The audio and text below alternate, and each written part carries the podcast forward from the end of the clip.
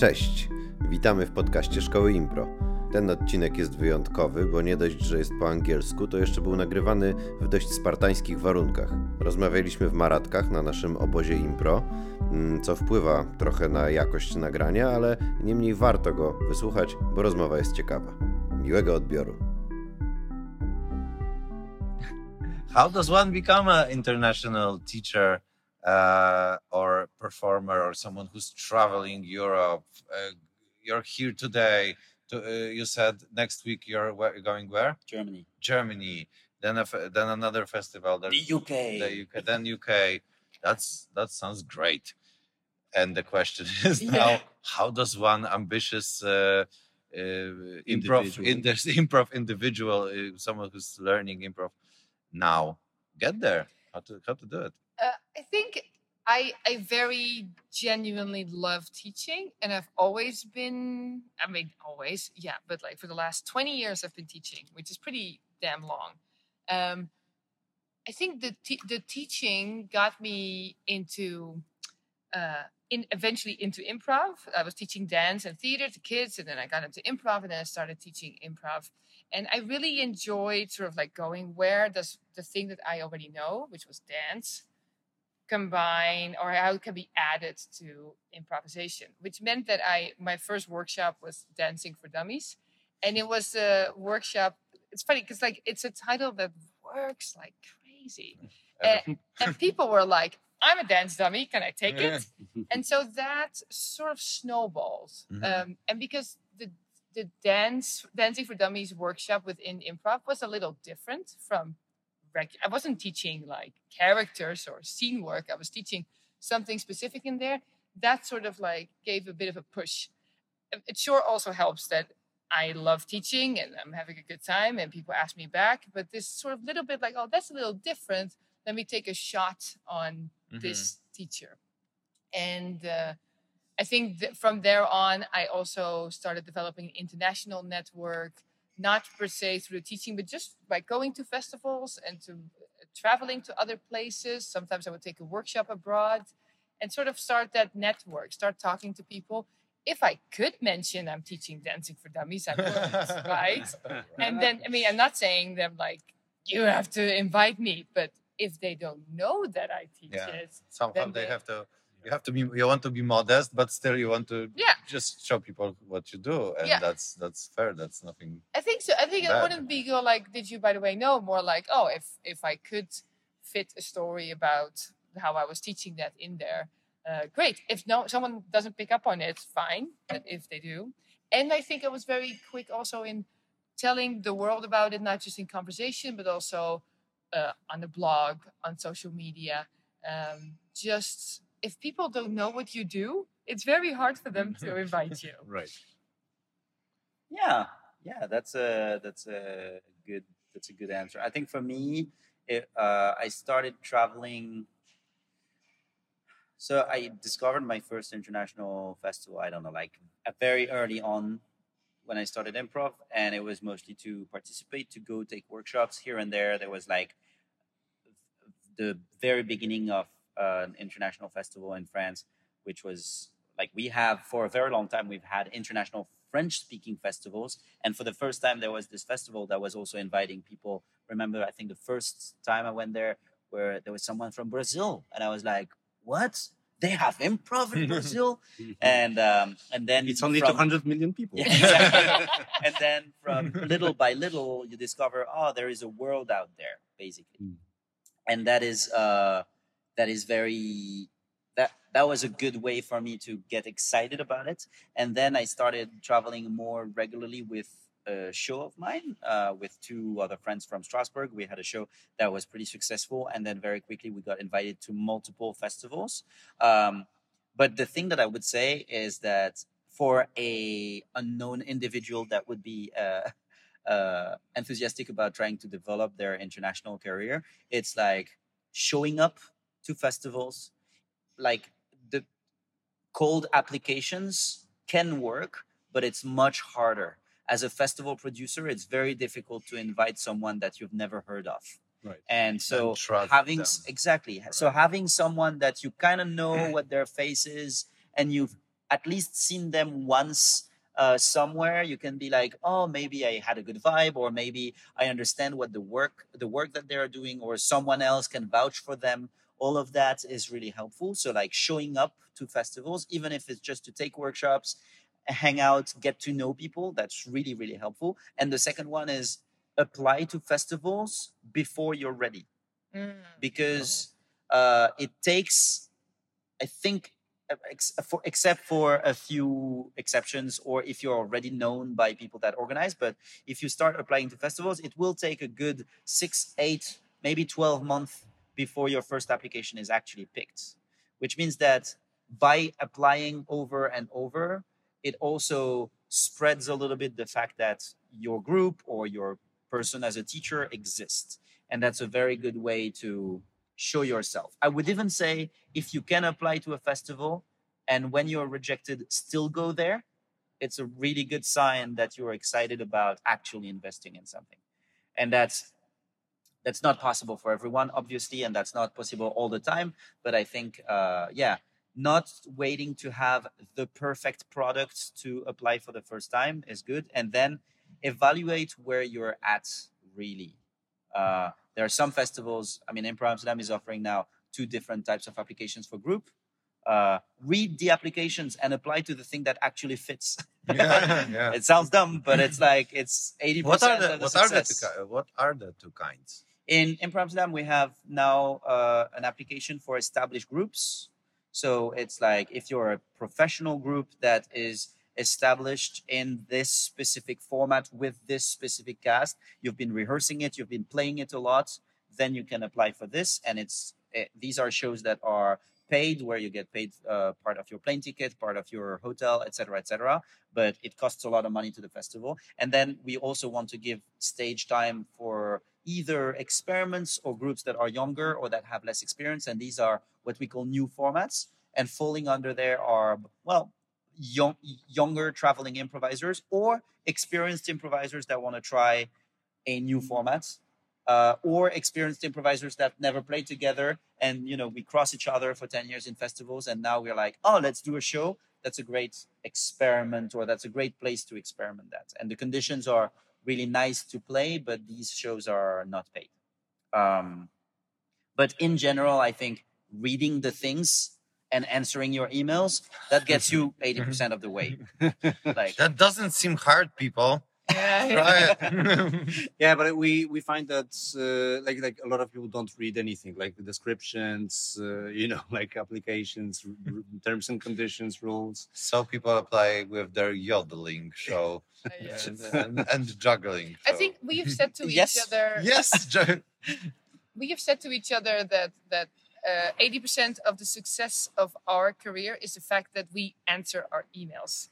And it just makes a lot of, you need like get a foot in the door. These are some tips to get a foot in the door.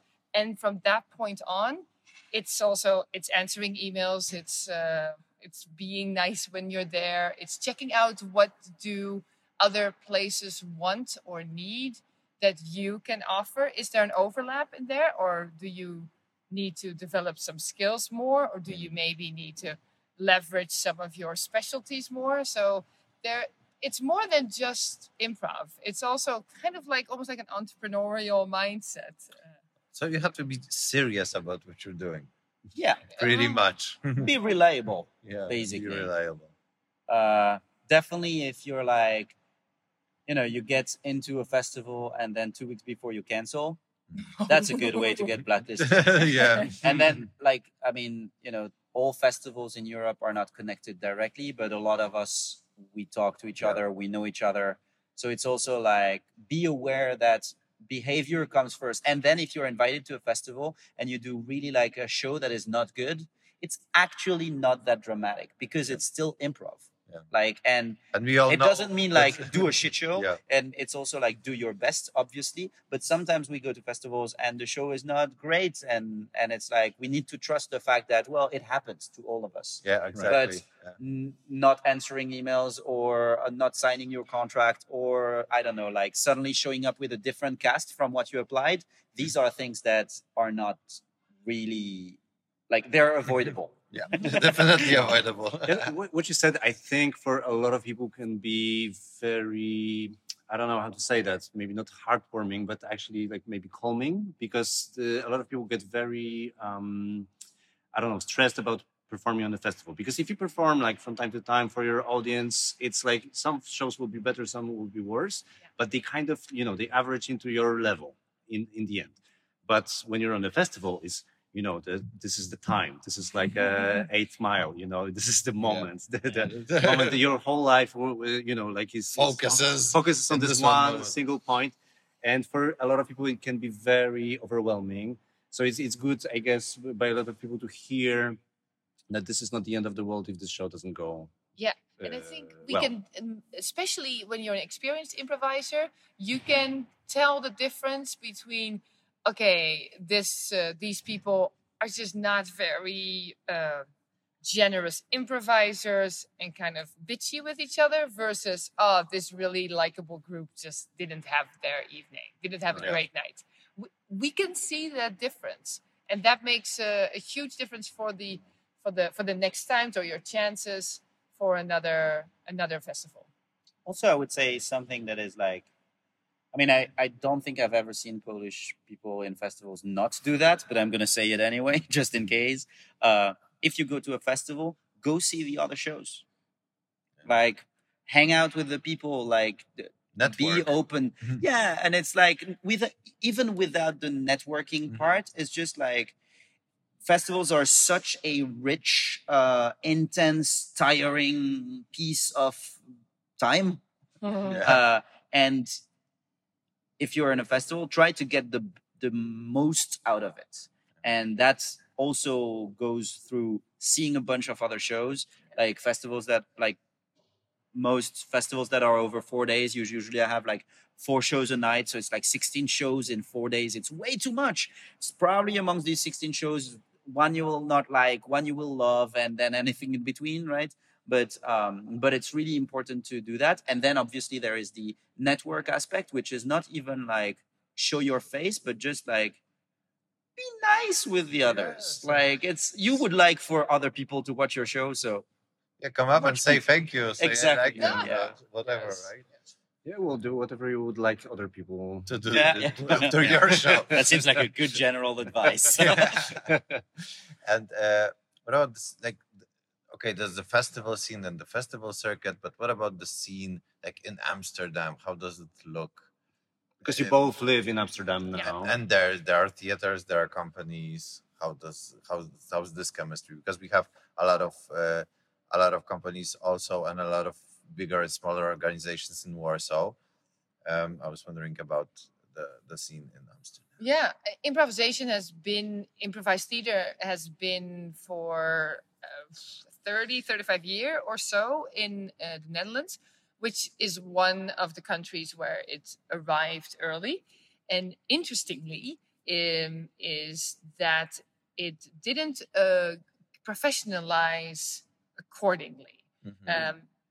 So the form of improvisation that is very common in Netherlands is theater sports. So this, I would even say, it's sort of like a rip-off version of the Keith Johnstone theater sports, and that is with the identical T-shirts. No, it is. But it's called theater sports, so it's so different. So yeah, I think what you're saying is comedy sports. Oh, comedy sports, yes, which is of course in Chicago when they have the same like football jerseys, and the siren goes on when you're done, and there is a referee. You know, there's a referee with a whistle.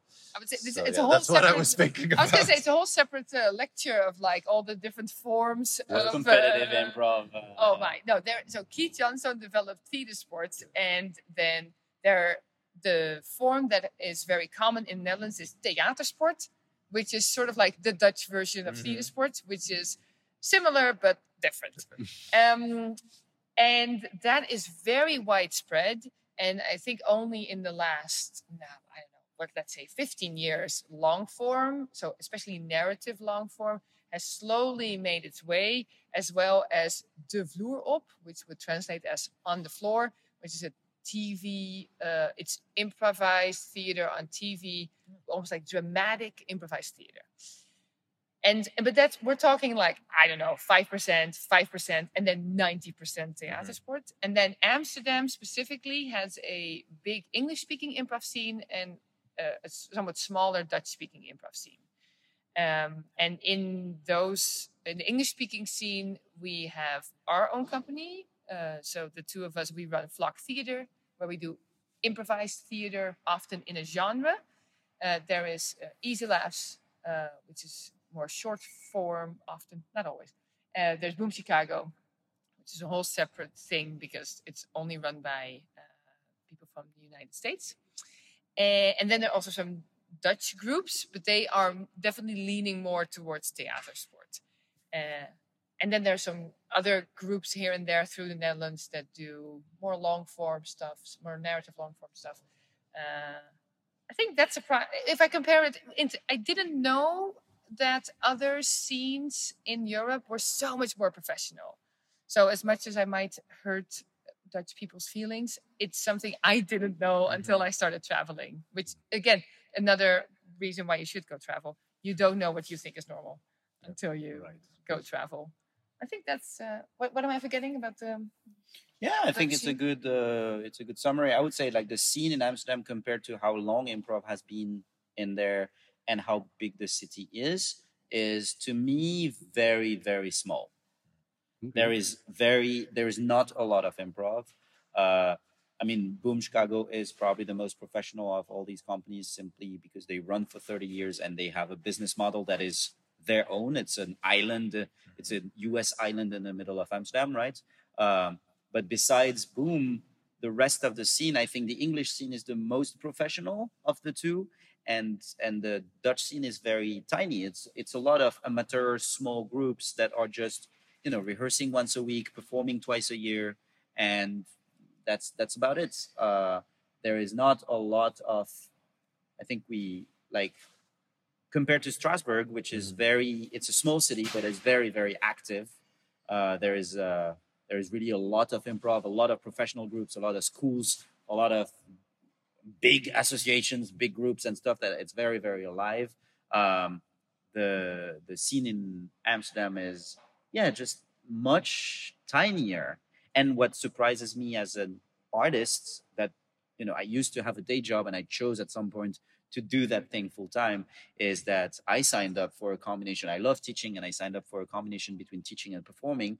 And what I realized in the Netherlands is that people that professionalize in the Netherlands, most people that professionalize into improv in the Netherlands stop performing outside of corporates. So they will either continue performing on stage and stay amateurs, have a day job and just kind of do that. And some people have a lot of experience, but they just do that on the side once a week. Or if they choose to professionalize, usually they will give up on the stage part and only teach soft skills and sometimes play for corporates. This whole model multiplies everywhere that improv professionalizes, and that's what's happening here. I mean, we still play and teach and run the companies and everything, but I can sense that this direction of, you know what, I'm gonna stop playing now and I'm just gonna focus on business because I'm 50 and, you know, I had enough. I can see that happening. I can actually understand why people go that route. But what are your thoughts on that? Do you see that in your future, or do you want to play and you're a stage animal forever? You know, until they're completely grey and decrepit. You know, I'll make a point here. I think we should have more grey people on stage. Oh, definitely. Right, because it is a very specific demographic what we see on stage, and it's not diverse enough. Yes, it's not representative. Not at all. I would love to play in a cast with a 16-year-old and an 86-year-old, and you know, just having that variety. I hope I can be the 86-year-old woman on stage that makes everyone else think, yeah, why aren't they on stage? If they can be on stage in scripted theater, then why shouldn't they be in improv? Oh, I would like that for myself also. That was a very shocking thing when we went to like Chicago, let's say, and we see people like 50, 60-year-old just playing a show on a Thursday. Wow, this guy probably spent like 40 years just doing improv, and he just... Well, one of my favorite improvisers who recently passed away in Chicago, Noah Gregoropoulos, he was actually like he was gray when we first went there, like 11 years ago or something. Yeah. And he was amazing. Like, he was very, like, I don't know how old he was, honestly. I think he was like in his late 70s when he passed away. So when he saw him, he was like in his, like, he was like a full-on boomer. And so, you know, older than our parents, but he was so cool. You know, he was so like, you know, like he was an amazing improviser, but also he was so up to date. You know, like there was no like drag. You didn't see that. Oh my God, they have to go at the pace of this guy. He was actually the, you know, he was the star. So I think, yeah, I agree totally that we should have more great people. Maybe that's also the way for us to be relevant forever. Yeah. Yeah. Yeah, and I think also it's just like, I love the combination that our jobs offer, right? Like, I love teaching, but I also love performing, and I also love sometimes thinking about corporate, and I also love doing some other things that are connected, like creation or stuff like that. And so I think my all of that feeds each other, and the moment I will stop performing and exposing myself to the thing I teach, I think I will quickly go stale. Yeah. And vice versa, I love teaching so much that if I only perform and I don't teach, I think I'll get tired of it too. So it's just about finding a pace where, and that pace can vary sometimes depending on life, but finding a pace where I can find that complementarity. In our company, we make productions and so we perform regularly, and definitely something else happened to my improv now that I've the last few years am performing so regularly, because as was mentioned before, in the Netherlands we have a low number of shows per year, and so what happened to me just performing more often, I find I'm a better teacher, also just have more examples that are more recent of, oh, I'm teaching you this because it's very useful for this and this situation. I do also think that performing, if you don't get paid for it, and that's still like, I mean, we're working on it and we're getting there, but it's not a cash cow. Performing is not a cash cow. In the Netherlands. I don't know. It's where I grew up. It's the only thing I know. And because it's not a cash cow, it's kind of like only for those that earn enough money with other things that they can allow for performing. Now we're working on it, and we're getting into it. We're getting there. We're getting there that also performing starts paying, and we need that, because if for whatever reason we ever need more money, I don't want performing to drop off my plate. I want it to be part of my job. That's a threat. Yeah, but you know, like if it pays anything, it's already much better than in the US. Yeah. True. When you have to pay to perform. Yeah. There we go. So then in suddenly performing is only for the privileged. It's only for those that can afford it. Yeah, plus also it's like what I found, for instance, in New York, that because performing is not your job, performing is kind of like a mean to get to television. So so it kind of also... Or to writing. Or to writer's room. So it kind of brings maybe a wrong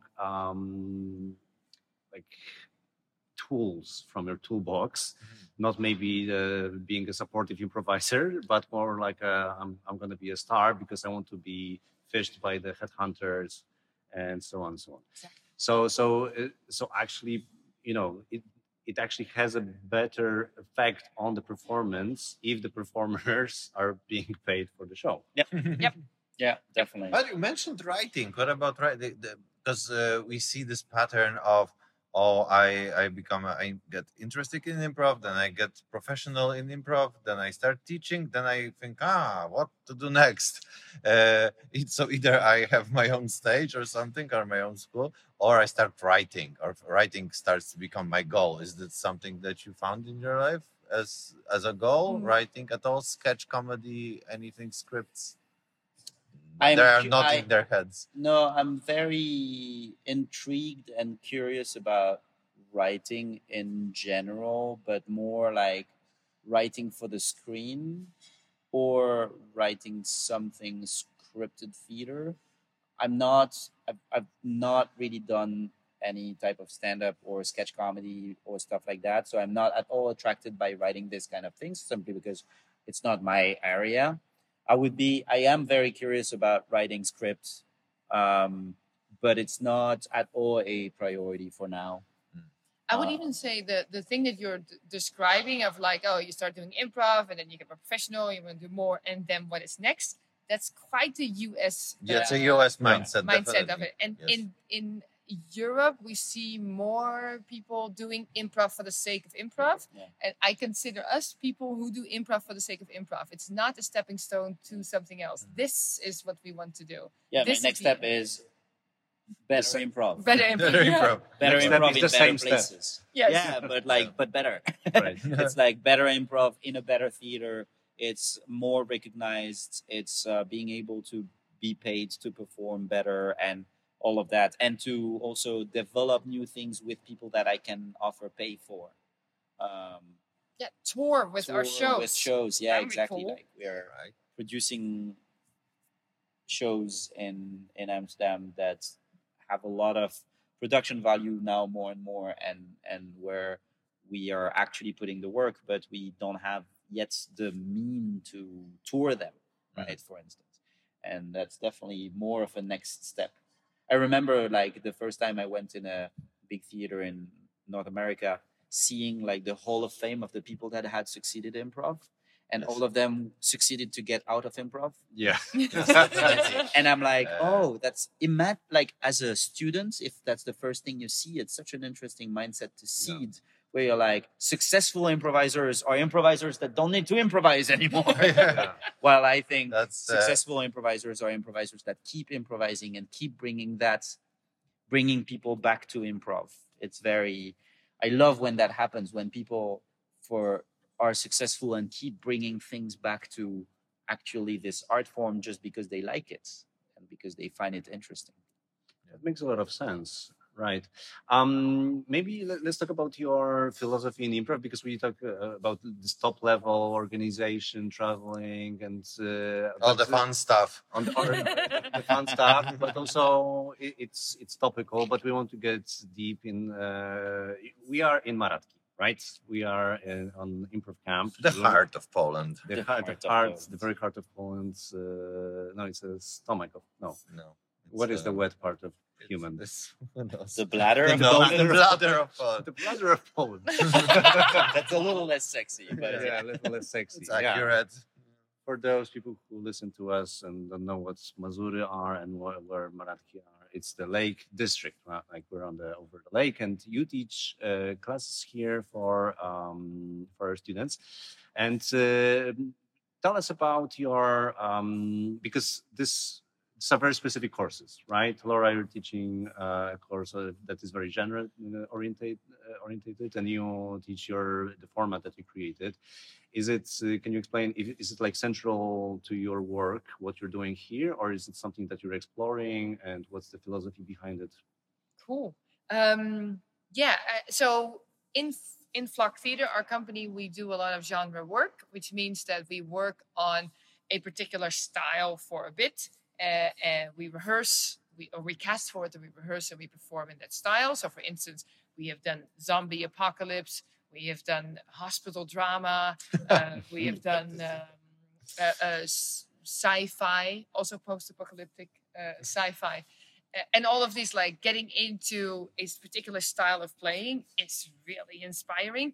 So, one of the styles that I have done in a year-long course in our school, and that I now bring here to Maratki, is Once Upon a Time, which is a dark fairy tale genre. And basically, my vision on it, I think we have a particular way of storytelling in long form that, compared to many other styles, is taking it slower and basically just letting a lot of things develop, letting discover over invention. And that style of long form narrative, also a long form narrative that is not from you've always had to do this or always that. It's one where you discover it while you play it. That's the style I'm teaching here. And it's fantastic, because I got a group of people who are very willing to unlearn everything they think they know. That's very fun. It's very cool to see them dive into that. We have worked on my favorite thing and most important thing in impro, in long narrative, long form ever, which is platform. It sounds boring, but man, we did a day and a half of just digging into how can you make such a rich, interesting, broad platform that from that point on, you can take it to a rom-com or to a zombie movie, or like it's so it has so many details that you can tell any story. And basically, I think if you have a good platform, you're done. And on top of that, we do the genre thing. So that's like a base thing that I think you need for narrative long form. And then on top of that, we do dark fairy tales. So we did a bunch of like characters who suffer. And, we did cruel obstacles and no happy endings. And those types of like, they give sort of like the flavor to the type of story that we're telling. It's a lot. I can see their brains hurting. In 3 days. Yes. So if I understood correctly, you're undoing our work here. So I guess you said you're... Good luck after this. So we will redo it. We have to redo it now. Like, yeah, good luck getting them back into September. Yeah. It's actually good. You know, they have to go to the courses again. Yes. All right. Then what about you guys? Yeah, I think I created Patchwork as a work... Like, it started with... being a working tool towards freeform in the way I play it. I play a type of freeform with my group that is very physical, committed. And I don't know, like it's very fast, but it's very slow at the same time. It has a weird combination of fast and slow. And it's all very, very, very deeply ingrained in full trust. And letting go.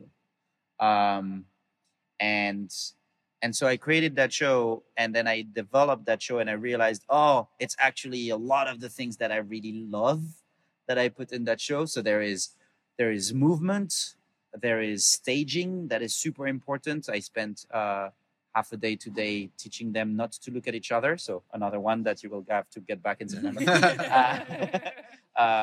This kind of things. And there is, yeah, just like it's pure scene work, but with a format that is, I don't know, that is poetic. I really like when we put some poetry in improv. And I think it's a very nice packaging for scene work. In general, in my workshop, I tend to work a lot on the skills. And I start noticing tonight the students that were a little bit like, but what about the show? What about the format? Like, always freaked out. We'll get there. But definitely it's a lot of like connection and making sure that you understand each other and genuinely trying to connect and to be okay with what is there already. And it's always interesting because people are like, yeah, sure. But when are we going to do real improv? Mm-hmm. And these are the things that make real improv good improv, I think. Yeah. So I would say like Patchwork it's not per se my main format, but it's definitely today a lot of the things that I really, really care about in improv, even though the other big side that I really, really care about is narrative improv. And in this case, it's a non-narrative format. Right. So we don't touch to any narrative stuff. Right. And when you play a duo, because you do, right? So, what do you pursue? Do you like explore different stuff every time, or do you have some format that you play, or no format at all? You just know each other so well that you just know how to. And it's something happens. Is it like relationship? Is it stories? Yeah. Is it do you really weird shit? Do you really your relationship in your improv? We used to do that in the first format before being in a relationship. No, we use dirty dishes. What's our inspiration? Irony. No, our first format was called Raison d'être, and that's the one that we nerded about, edits about. And it was a nice format. It was kind of a slow burn, realistic, relationship-based format. And it was nice, but that's it. For people listening, Gail made this eye. The paws and the eye. We discovered that it was nice, but well, nothing more, at least up until then. Which is, we were at a festival in Canada, and we played our slow burn, raison d'être format, relationship based, really interesting drama, everything. We played it later in the week, and they asked us at the beginning of that festival, could you play as a teaser? But because of the style of that particular format, it didn't really fit. What are you going to do? Like 5 minutes slow burn? Slow burn. 5 minutes of slow burn. Exactly. Someone makes tea. Yeah. Yeah. That's it. Yeah. So we're like, can we do something else? We brainstormed. We both like physicality. I played a Pixar-inspired show. He plays animals and objects all the time. We love playing in our format. It's a love relationship. You know what? Let's put that back in. You know what? We just had like a quick idea. We'll play the impossible love story between two objects. Great. Played I wouldn't say 5 minute, but I think it was even short. I think it was like a 4 minute scene. And that was at the beginning of the festival. And then later in the festival, we played our 45-minute beautiful long show. The whole week, we only got compliments about that scene. People kept talking about that one scene. And I'm like, well, it almost seems like people like those few minutes better than that really interesting format that we were playing. And so in our next step in that travel, we were like, oh, you know what? Let's do this impossible love story between two objects. Let's try that again. And that was Atlanta. Yeah, and that was a part of a cage match. So it was 2 times 20 minutes. The first half of that cage match. So we had never played that format together except for these 4 minutes. And we're like, okay, so it's a narrative long form. It's the impossible love between two objects. That's it. And Mysteria. And the first half of that cage match was in Atlanta at Dad's Garage. They have a partnership with the Opera of Atlanta. Mm-hmm. And so it's been years that they work with opera singers, that they make them collaborate with some of their improvisers. And the first half was an improvised opera with actual opera singers. Yeah, and so we were backstage opening. And we were like, fucking hell, what is happening? Now we don't like, follow this. Exactly. We're also like, how dare you put a second? You know, we're just 2 people doing a story. But the show went really, really well. Like we came out of our show very, very happy. And the audience raved about it and were super, super happy. And from that point on, we basically shifted from playing our first format to starting playing this format. And that format, Object of Affection. So it's the impossible love story between two objects. A little bit in the style of a Pixar thing. Well, right? So for instance, we ask for a first object. For instance, the cactus we had once. And then we are like, what could be the impossible love story of a cactus? Balloon. A balloon, of course. Exactly. And then we play a narrative long form, often around 45 to 60 minutes, the love story between a cactus and the balloon. And everyone is already just hearing that and they're like, oh. Also, it's like, as a player, it's one of those like stories where you kind of know how it's going, right? You have a feeling. I tell you, it's a possible love story between a cactus and a balloon, and you kind of have an idea how that story goes, which is great. Because you expect something, and when you see it, you're even more satisfied. Exactly. Right? You're either happy because you're satisfied, or you're surprised, which is also good. So. And we just get to play what is obvious and just have fun in the process.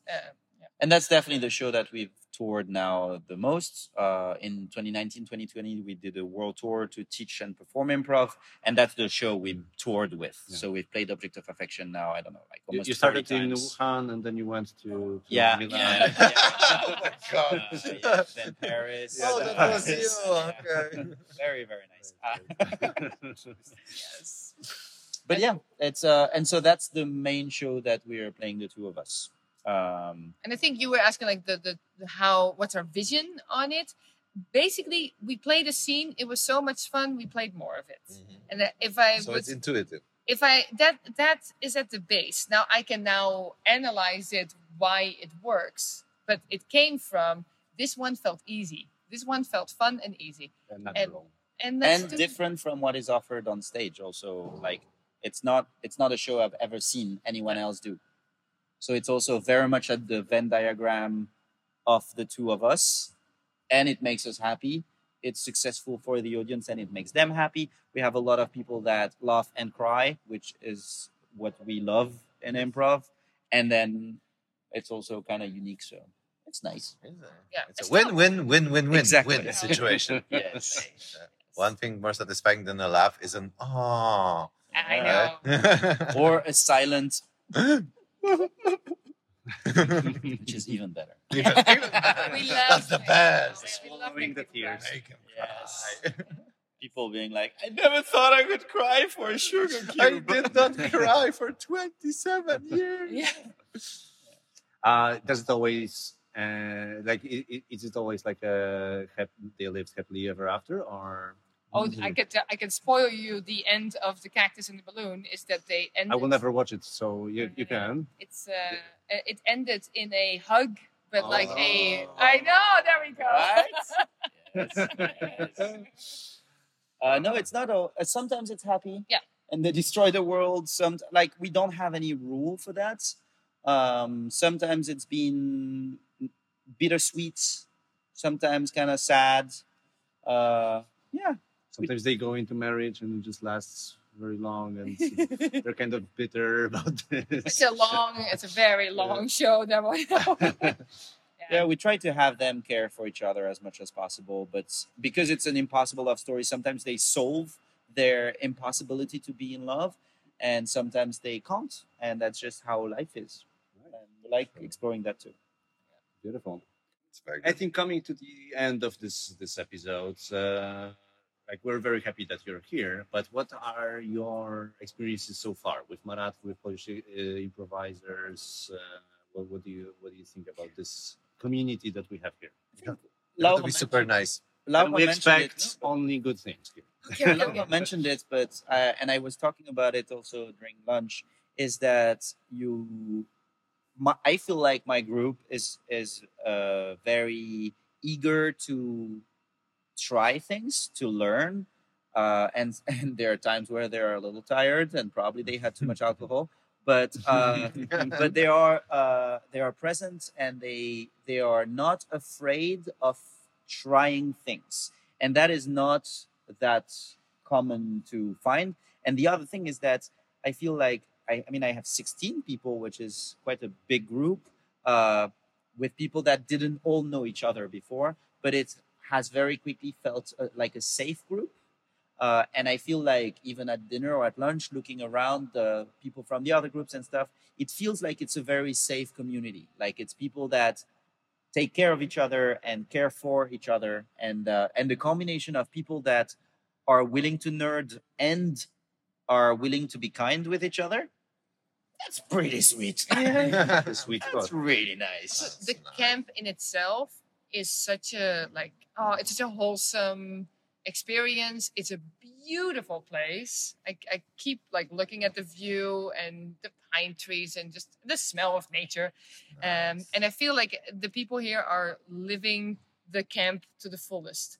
Like they're all there at the tables hanging out with each other, and they're all there partying until late with the campfire, and they are there for the talent show, and they are making sure that we come to the show. They are there at the workshop, even though sometimes, man, that last hour, they're battling through it. Yes, but they're there. They're not leaving and they're not sleeping. They're there. And so there is a lot of I think almost that's Polish improvisers' culture of committing hard to every single part. Yes. I tell you what is this. They paid for the time they spent here. They have to use it to the last dime. And they do. And they do. Whatever the reason, I'm happy with the results. I'm obviously kidding, but I agree with you. It's we love this place, and we were happy to have you here, and we're happy that you came and you agreed to record this episode with us. Thank you, thank you very much. Yeah, very curious how you're going to edit this. We're going to edit it somehow. That is going to be a miracle to edit. To był podcast Szkoły Impro. Dziękujemy Wam bardzo za uwagę i słuchanie. Nazywamy się Krzysiek i Paweł i tych odcinków będzie dużo, więc jeżeli wysłuchaliście i Wam się podobało, to dajcie nam okejki, gwiazdki, lajki, czy cokolwiek jest tam na platformie, na której słuchacie. I jeżeli Wam się to podoba, to wysyłajcie nam pytania, propozycje tematów, propozycje gości. Chętnie się temu przyjrzymy. Oraz jeżeli chcecie po prostu wesprzeć naszą działalność, to nie wchodźcie na Patronite czy na jakieś inne tego typu portale. Nie prowadzimy żadnych zbiórek. Jeżeli chcecie nas wesprzeć, zapiszcie się na kursy improwizacji. I tym sposobem wesprzecie również siebie. Do usłyszenia.